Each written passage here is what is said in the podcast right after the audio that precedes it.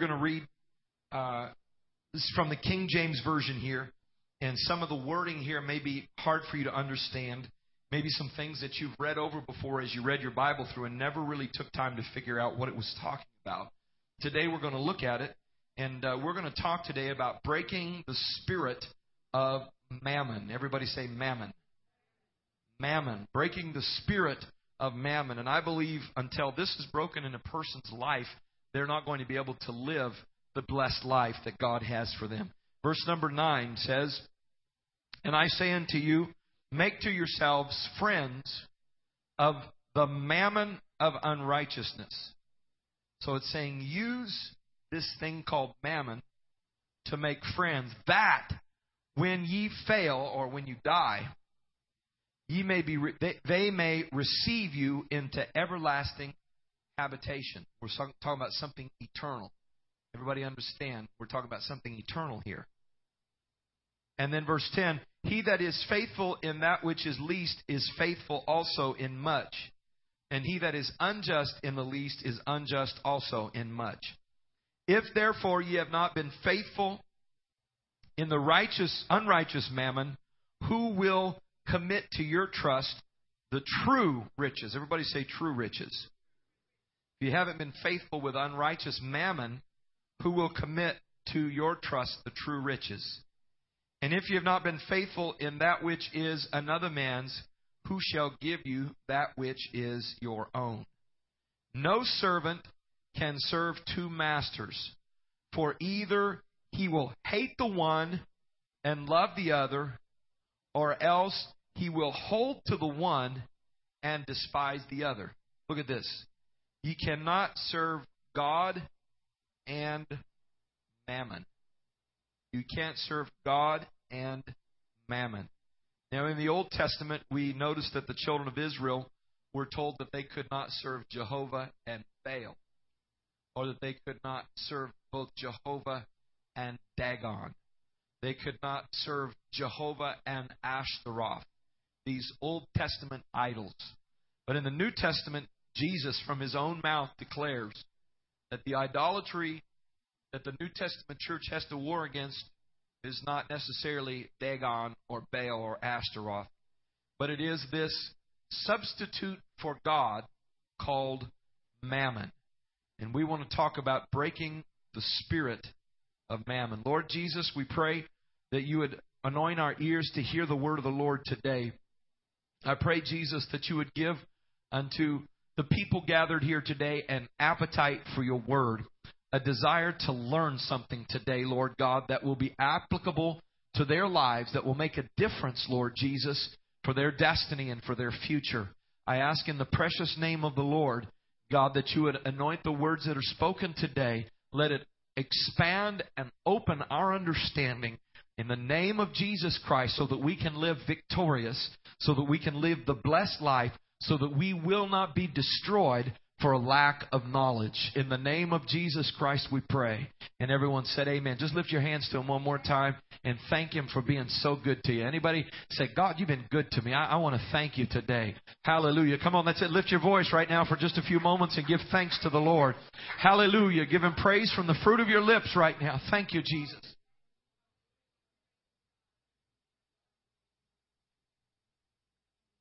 Hallelujah.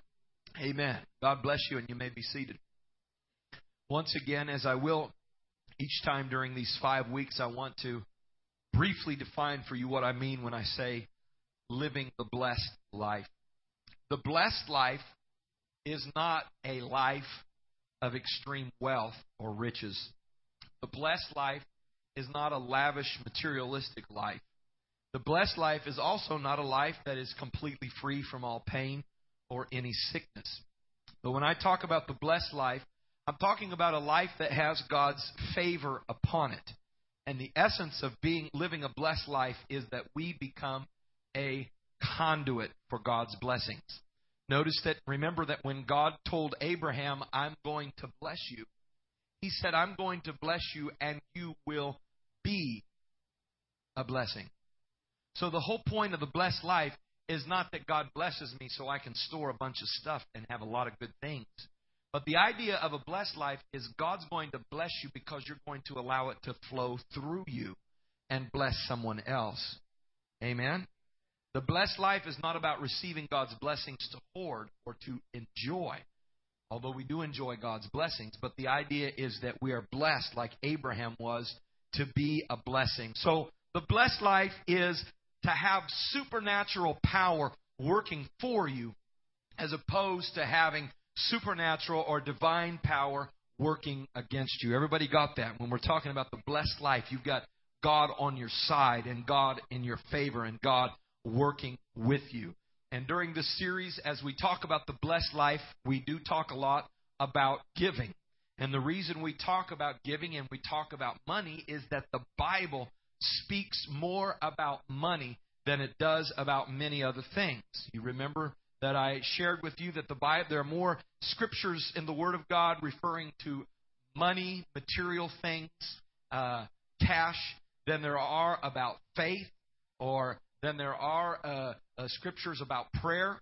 Not that that, that uh, faith and prayer aren't important, but the Word of God places tremendous importance on how we understand and how we deal with resources and money. Also, I want to remind you that uh, we taught that giving is enjoying to blessing. The Bible says it's more blessed to give than to receive. So there's a blessing that's linked together with giving. And from our last session two weeks ago before Easter, uh, we also also let me mention too that it is a matter of the heart. You can have a selfish heart, you can have a grieving heart, but God wants us to have a generous, grateful heart. And the issue is the issue of the heart. A couple of weeks ago, we talked about how every time we get a paycheck or every time we receive a blessing, uh, it is a test. And uh, tithing is a test as to whether you believe what you have is yours or whether you believe everything you have is God's. And when you do not give your tithe, you are saying, in essence, I believe that this money is mine. But when you do give your tithe, you are saying, I believe that everything I have belongs to God and I'm honoring Him by giving back the tithe. And the, another point I want you to remember is that the tithe is the Lord. The Bible says the tithe belongs to the Lord. That's how we rob God by spending our tithes on other things because it belongs to the Lord. This is what the Bible says. Amen? Everybody still with me? and tithe is a benefit. It says, uh, we, we read the scripture where um, people were bringing in their tithes and there were heaps and mounds on the floor of uh, the temple or the tabernacle. And so it blesses the kingdom of God. It benefits and moves forward the kingdom of God and takes care of the bride of Christ, but it's also a benefit to the giver as well. And when we give, there's promises that say God's going to bless us and it's going to come back to us. Everybody remember that? That was real quick, wasn't it? Real quick re- review. If you didn't get that, if you weren't here, I encourage you to get a CD or uh, listen to the sermons online at lifechurchpasadena.com. You can listen. Both of these are uploaded. But today we're talking about breaking the spirit of mammon. And uh, I want to explain to you what or who this mammon is. When I was in uh, high school and then in college, I studied uh, literature in college as an English major. And uh, one of the stories that we had to sto- study was a story called Paradise Lost, written by John Milton. And in this story, Paradise Lost, it gives a portrait of the place called hell, the place reserved for Satan and his imps. And in John Milton's, Milton's portrayal of hell, Satan was down there conversing with his generals. And the generals, or leaders among Satan's, uh, uh, uh, uh within hell, amongst his followers, were these Old Testament idols that I mentioned earlier, like Moloch and, and Dagon, Belial, Baal, and so forth. And the what they represented was the gods of the Old Testament with a little g, and uh, the the culture of worship in that day in the Old Testament. But also in John Milton's Paradise Lost, there is another one, and this other one from the New Testament is called Mammon, one of another of Satan's generals, one that uh, is a representation of idol worship in current day. Now, this word mammon is mentioned four times in the New Testament. Once in Matthew chapter 6, where it once again says you cannot serve both God and mammon. You ever notice that? It never says you can't serve God and Satan. It never says uh, uh, any of these other things, but it says you can't serve God and mammon. So it's this false idol called mammon that is in opposition to God in our world today. And I'm going to help you, hopefully, with the help of God, to understand what this form of idolatry is today. Because Jesus said in the passage that we read that it is possible today to serve mammon instead of serving God. You can serve mammon instead of serving God. But Jesus also said that it's impossible to serve both of them at the same time. Everybody got that? You cannot serve both God and mammon. So, as Jesus is teaching here, there is no middle ground. You you will you will love one and hate the other. You can't do like half and half and say I want to serve God, but I also want to serve mammon. Jesus made it real clear you can't serve both. Everybody got that? Are we clear on that?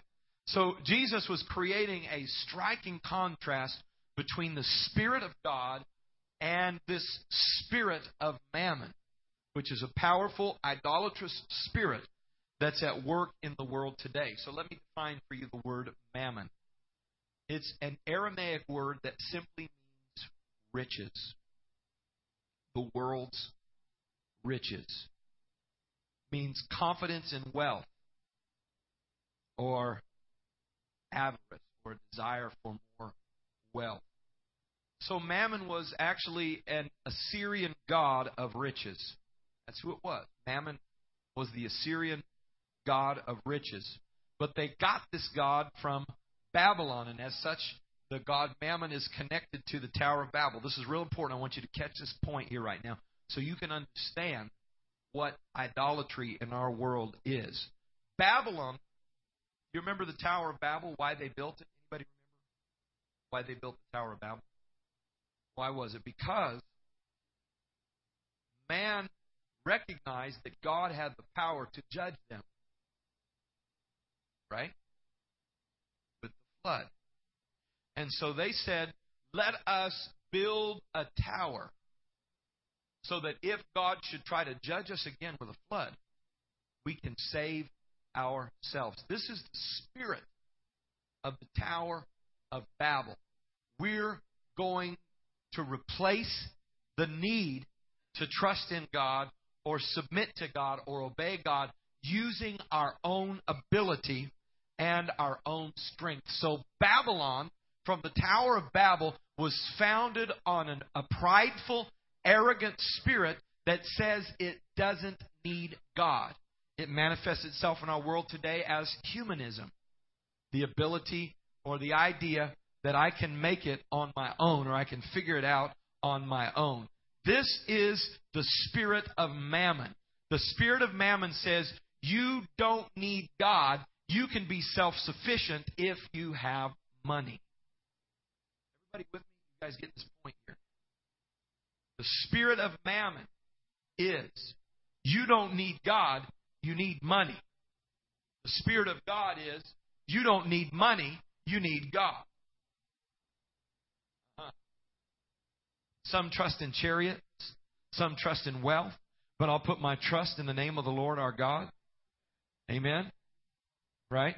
Trust in the Lord with all your heart. Lean not to thine own understanding. In all thy ways acknowledge him. He shall direct thy path. So it's a great divide here between trusting in God and trusting in mammon. And the spirit of mammon is something in this world that says you don't need God. Rather, you can trust in riches. And mammon tries to replace God with things. So, if you have some cash with you, I want you to take it out right now. You, anybody got a dollar? Just take it out. Five dollar bill, ten, twenty, quarter, a dime, a penny. Anybody have anything? I don't have anything. Take out your, take out all your money. I don't know if I want to take this out. Now, it seems innocent enough. This is what we use to trade, to purchase. It has purchasing power. But uh, what, what I want to help you understand today is that your money has. Thank you, sister. You let me use yours. She brought out a 10. I might have to keep that one. The spirit of mammon, wouldn't it be? Money has a spirit that rests on it. It has a spirit that is associated with it. And the spirit that rests on money is mammon. Everybody with me? The money itself is not mammon, but the spirit that rests on money is mammon. All money has a spirit attached to it. The spirit that rests on money can either be the spirit of God or the spirit of mammon. Now, let me make this real plain to you. Money that has been submitted to God and submitted to His purpose has the Spirit of God on it. Amen?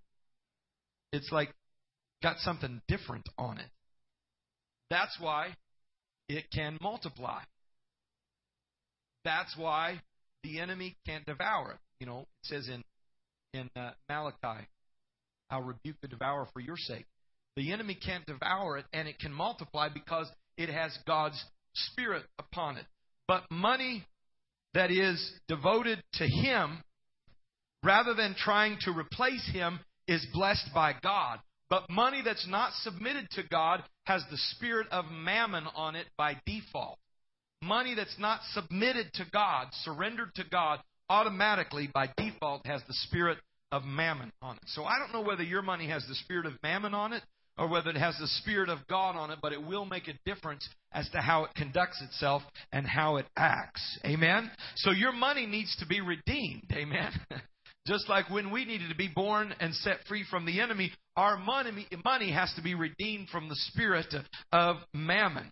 And by giving God the first portion, we understand that God blesses the rest of our money. Amen? When we give it to the Lord, we give the first fruits to the Lord, God blesses it. And you bring your money out from under the spirit of mammon by redeeming it. So it's blessed money. It's off limits. It can't be touched by the devourer. Hallelujah. Malachi chapter 3 verse 11 says, And I will rebuke the devourer for your sakes and he shall not destroy the fruits of your ground. Neither shall your vine cast her fruit before the time in the field, saith the Lord of hosts. And all nations shall call you blessed, for ye shall be a delightsome land, saith the Lord of hosts. I will rebuke the devourer. He shall not destroy the fruits of your ground. So God's favor and God's blessing can be on it. So, to, to further help you understand what mammon is, mammon promises you everything and gives you nothing. Amen? It's called the deceitfulness of riches. Uh huh. If I get enough, I'll be happy. Anybody ever played that one before?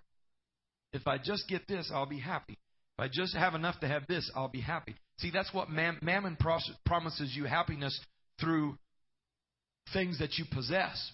Mammon promises you things that only God can give. Mammon says, if you will serve me, I'll give you this and this and this. If you'll serve me, I'll give you happiness. I'll give you a good family. I'll give you a beautiful home. I'll give you the respect of people. People will see you driving that car and say, wow, check him out. He knows what he's doing.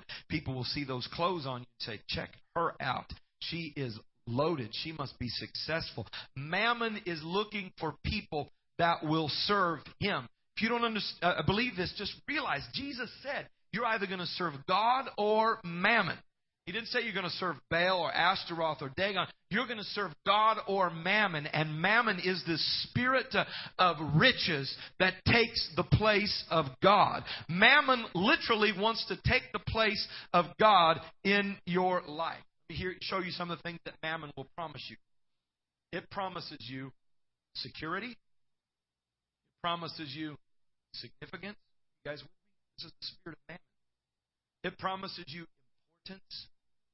It promises you independence. It promises you freedom. It promises you power. It promises you peace.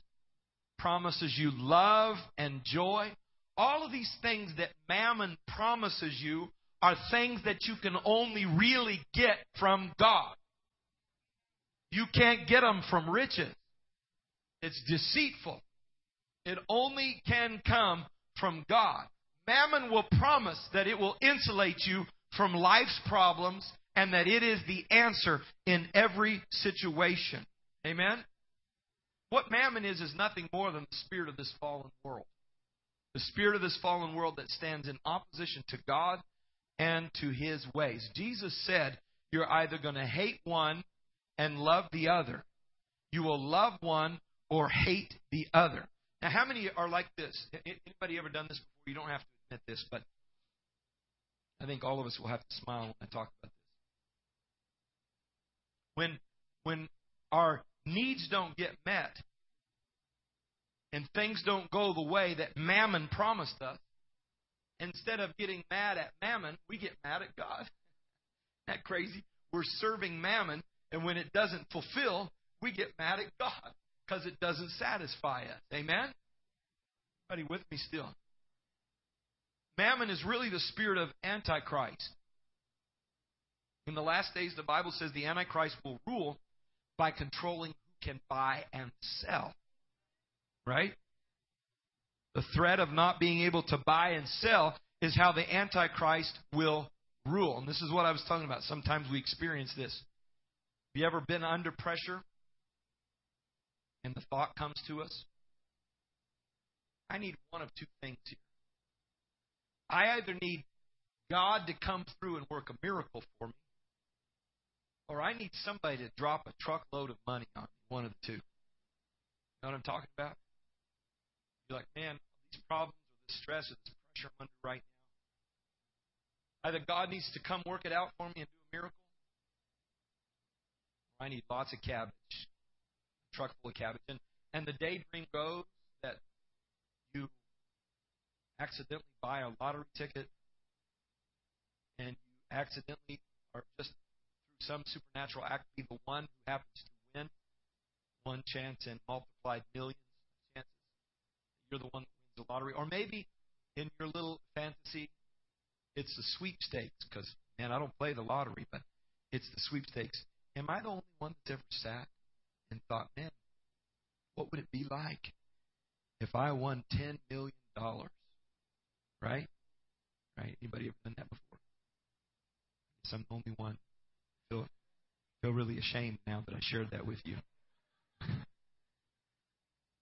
And so the daydream or fantasy goes that, or maybe it's a, a, a relative you didn't even know, some wealthy relative that lives over in the old country in Europe, who dies and leaves you a huge sum of money that you didn't expect, and you're like, Hallelujah!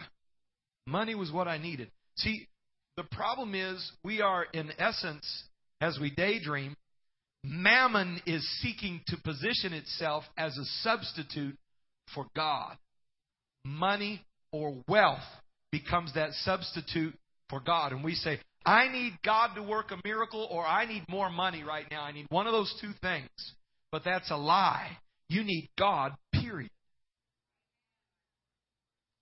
Some trust in riches, some trust in God. You either will serve mammon or you will serve God, but you won't serve both of them.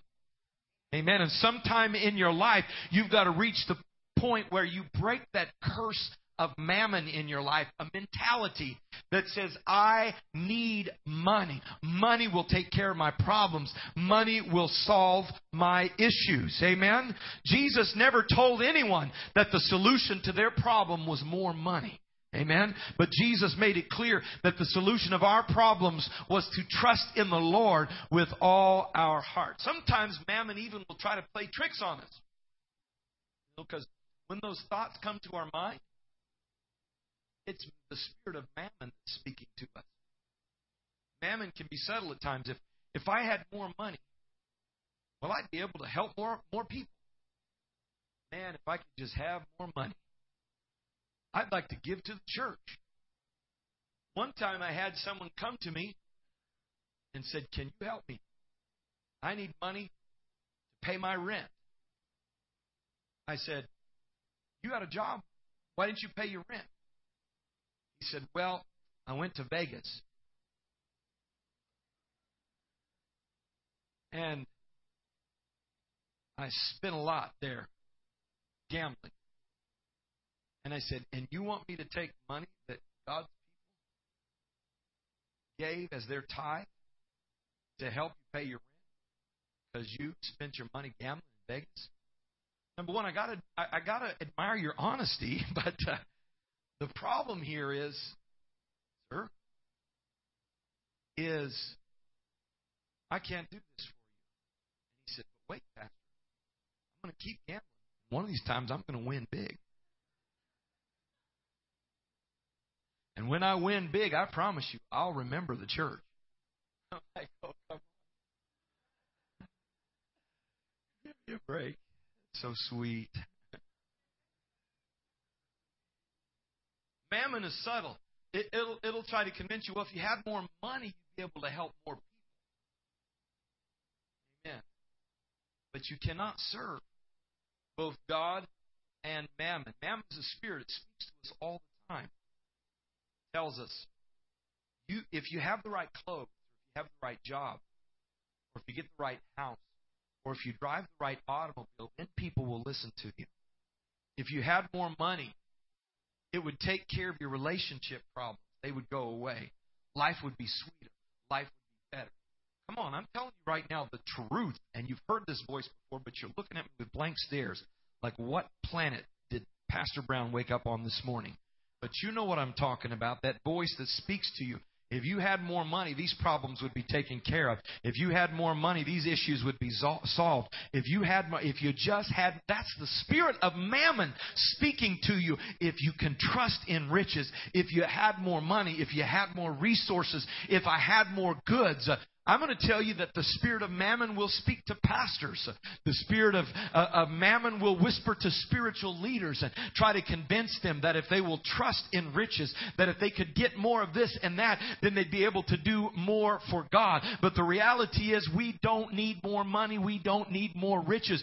We need to serve God and surrender and submit our lives to the Lord Jesus Christ. and He will supply all of our need according to His his riches in glory. Hallelujah. Hallelujah. So the spirit mammon is the spirit of this world, the spirit of Antichrist. When you start thinking that most of your problems could be solved if you had more money, it's a clear sign that you're under the influence of the spirit of mammon. Is that too stout or is that too like where you're living right now? You're thinking, hey, most of my problems would be solved if I just had more money. Anybody ever noticed this before? This is real practical right now. And if I could make 200 extra bucks a week, life would be wonderful. Anybody think about that right now? Think about your income and think about, wow, life, man, all my problems would be dealt with, my issues. If I could make 200 bucks a week extra, guess what? It wouldn't work. You guys with me? Because you'll keep living the same kind of life that you're living now because money won't take care of the problems. And that's worship of mammon. Amen. Money won't do it. God and mammon are both speaking to us, sometimes whispering and sometimes shouting.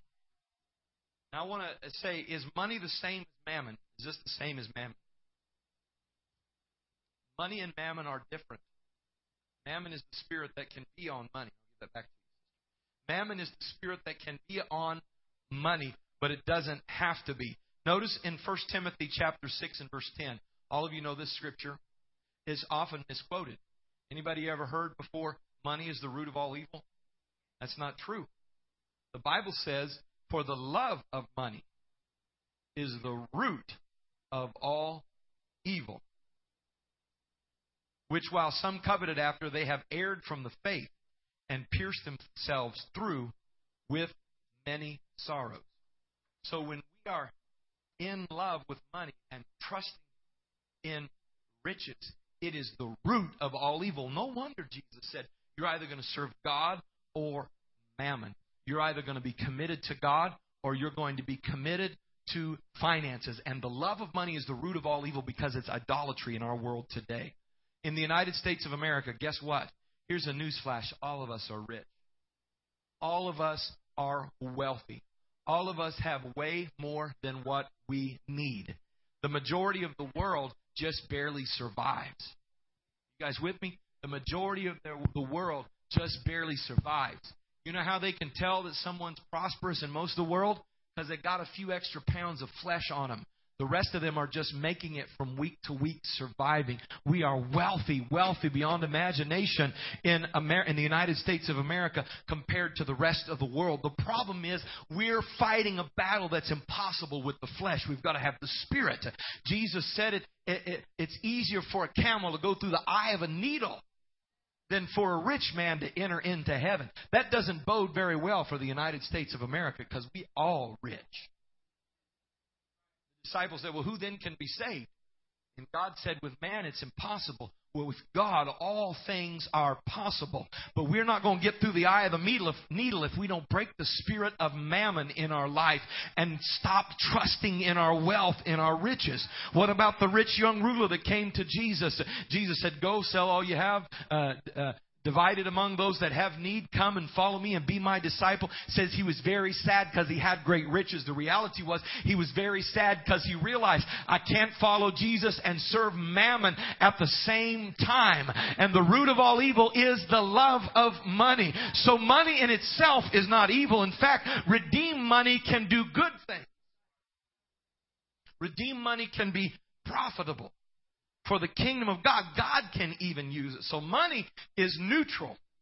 It's neither bad nor good. Money is not the root of all evil. It's the love of money that is the root of all evil. It's the love of, or the serving of money, or the honoring of money that's the root of all evil. You notice in the Bible it says, you guys got a problem when you let people come in your church and they got a fine outfit and you give them the place of honor. Why? Because you're honoring or serving mammon. Ooh, they got money. Let's give them a seat up front. Let's give them the special treatment. Let's give them a nice hug and a pat on the back. But look at them. They don't have anything to give. They don't have any resources. They have nothing to offer. Let's put them in the back somewhere where we don't have to look at them. That's what was happening in the church. And, and the apostle chastised them because it was coming down to the rudimentary problem or issue is you are honoring or serving or worshiping money. You have fallen in love with money instead of Jesus Christ. It's the battle. It's the great warfare that happens in our spirit. And if we want to live the best, the blessed life, we've got to break the curse of mammon in our lives. You guys get Mammon says to take, God says to give. Mammon is selfish, God is generous. Money is a tool and it can be used for good or for bad, for temporal things or for eternal things. In that passage of Scripture we read, Luke chapter 16 verse 9, in closing, I want to talk about that again and answer questions that you may have. verse 9 it says, And I say unto you, Make to yourselves friends of or with the mammon of unrighteousness.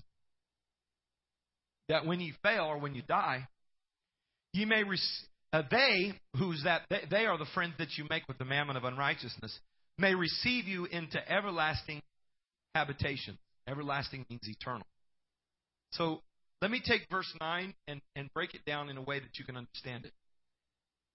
It's saying, use money, which could be unrighteous mammon, but I want you to use it to make friends that when you die will be there to enter to welcome you in to everlasting habitation. Let me break it down even further than that. Use your money to help people go to heaven so that when you go to heaven, they'll be there to greet you.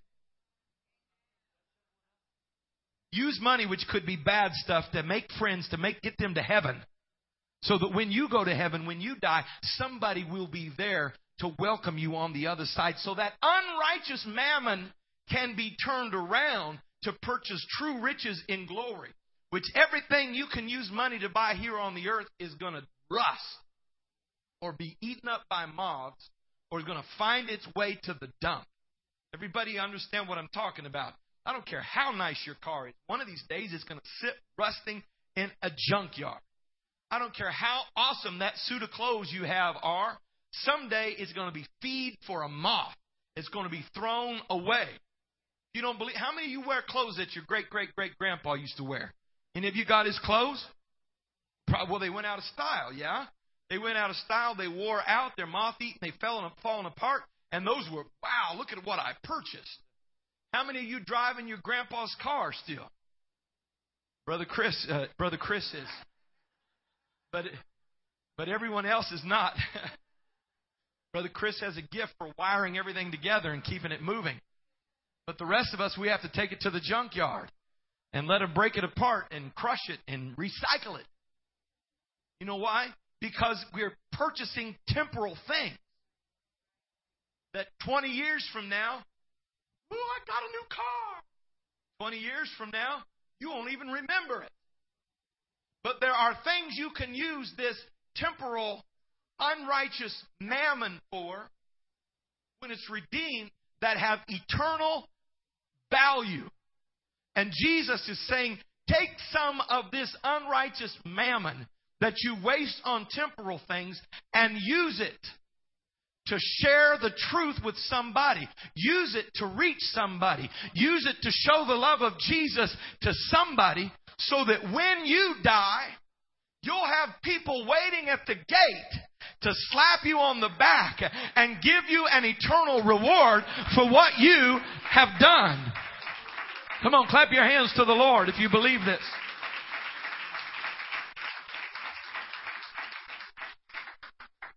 They take what he wants us to do is take unrighteous mammon that's been submitted to the world and submit it to God. Lay treasure up in heaven where there's no moths and there's no rust and where thieves don't break in and steal and the market doesn't go sour. Amen. And the real estate market doesn't eat up your equity. Right? Amen.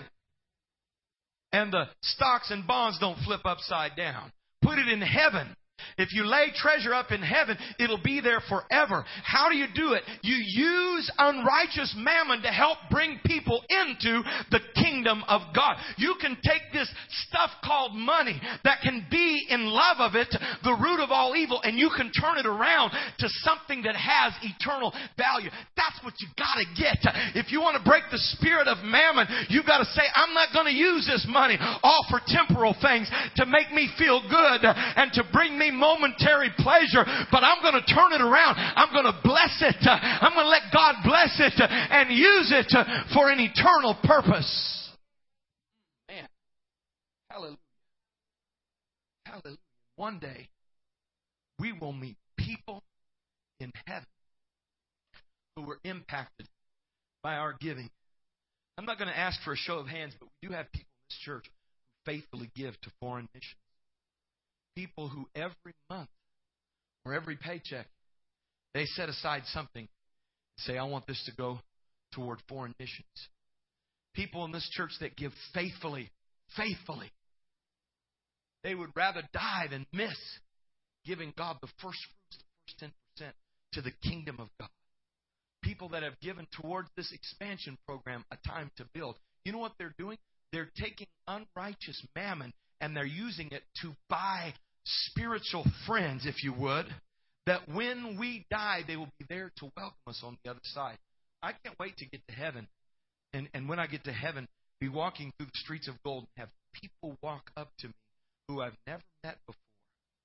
But I sponsored a missionary. I helped the missionary get there. And I don't know how they'll divide it up, how they'll know. I don't understand these things. But I do know that if I am a giver, that there will be people waiting at the gates of heaven to welcome me into my eternal reward. Amen. To welcome me into my eternal reward. And the fulfillment that I have when I see Jesus face to face is only possibly going to be eclipsed by knowing that there are people who have found eternal life, everlasting life. Do you guys believe in this stuff anymore? Do you still believe there's a place called heaven? Do you still believe there's a thing called eternal judgment? Do you still believe that the only thing that will last is what's done for God? Whatever I do on this earth will not not last, but only what I do for the kingdom of God will last. Amen. In verse 11, says, If therefore you have not been faithful in the unrighteous mammon, who will commit to your trust the true riches? Another place it says, If you've been faithful over a little, I'll make you a ruler over a lot. If you've not been faithful, you haven't redeemed that money, then God can't trust to commit to you the true riches. No, as a pastor and as a spiritual leader in a church, I have to make decisions about people that will take responsibilities in ministries and so forth. And unfortunately, when people are not faithful over little things, they can't be made ruler over much. You ever noticed before that some pe- sometimes people just want the limelight, they just want the recognition, they they just want what everybody's going to recognize, but nobody wants to come around and work when nobody's here, and nobody wants to be involved in the small things. But what I've found in, in observation, some of you gray-haired saints have been around for a while. You've observed the same thing. It's that those people who are faithful over little things and are responsible over little things, that God begins to give more and more and more to them. Amen? Guys still here? David became the king of Israel because he was concerned about a few sheep on the backside of the wilderness. Uh huh. Dad said, "Go, go, take some meats and cheeses to your brothers. Check out the battle." David said, "Who's going to take care of the sheep? Who's going to take care of the lambs? I'm responsible over this. If I can't be a shepherd over these sheep, how can I ever one day shepherd people?" If I'm going to be responsible, I've got to be responsible over the little things. I've got to be faithful over the little things, and God will make me ruler over more. There are eternal riches that God has for me, but I've got to show faithfulness uh, in the small ways. Hallelujah. Amen. So, what should I do with money? What should I do with it? The first thing is, the main thing is to be a good steward. God is looking for people who are good stewards. Stewards are people that stand between God and need. If they're a good channel through which God can send His blessing to meet a need, then God continues to channel that way. But if a good steward is somebody that's standing between God and the need, and God sends to them resource, and they divert it to their own pleasure or their own fulfillment or satisfaction, then God realizes this is not a good channel, this is not a good conduit to flow through. So the first thing I can do with money is to be a good steward, to be sensitive, to be led of the Spirit, to recognize that when God speaks to me, I need to respond, but also understand that the spirit of mammon is going to be speaking to me as well. Amen? Hallelujah. Some of you may say, well, I have I don't have enough of this stuff called mammon to be worried about. this message may be good for him, but I, I don't need to even be concerned about this message because I don't have much of this unrighteous mammon. But the Bible says, He who is faithful in the least, he who is faithful in the least will be blessed, and there will be greater that is coming. The little bit that you have is a test.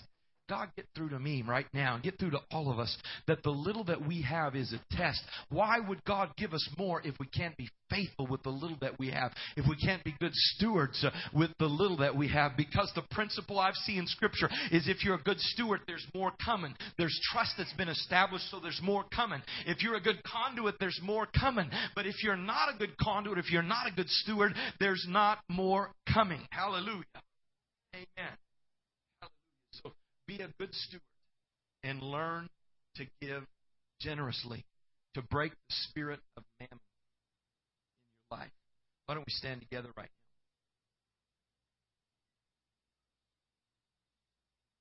now? Hallelujah.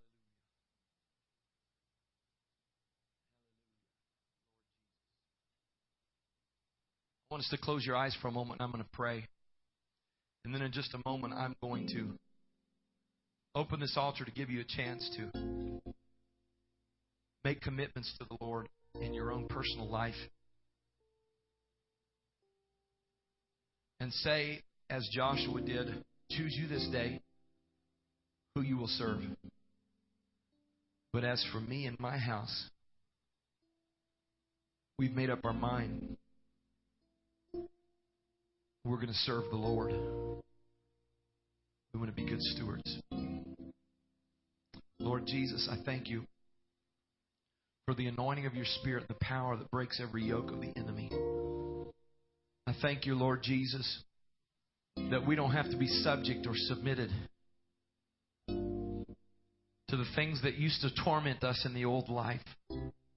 But because of the cross of Jesus Christ and the blood that you shed, all things, all things have become new.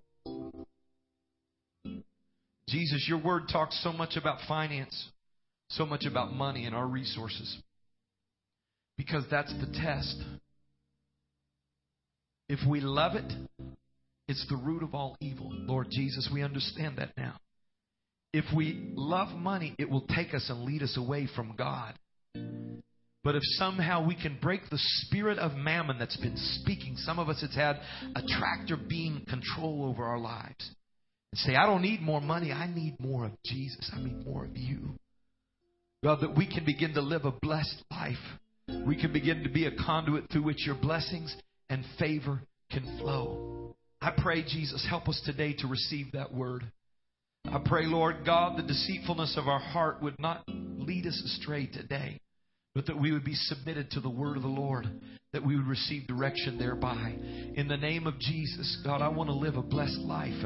I want your anointing and your favor upon me. I don't want to please this world and I don't want to please man, but I want to please you, Jesus. Uh, let your glory and your anointing and your power be upon me, Lord Jesus. Uh, thank you, Lord. Thank you, Lord. If you want to surrender your life to the Lord Jesus today again, one sign of that is to lift up your hands to Him. Why don't you lift up your hands and open up your hands to Him right now and just say, Lord Jesus, I'm yours. Uh, I want to state again, Lord God right here in the company of all these believers, Lord Jesus that I belong to you and my life belongs to you. It's not my own. I recognize, Jesus, that I've been purchased with a price, Lord God, and that price is your precious blood. Hallelujah. I'm in covenant relationship with you, Jesus. I love you more than anything in this world, Lord God. I love you more than any of the material possessions that I have. I love you more even than my family, Jesus. You're everything to me, Jesus. I can't imagine ever walking away from you or living a day without your your presence in my life. You're real, Jesus. I love you with all my heart, with all my mind, with all my soul, and with all my strength.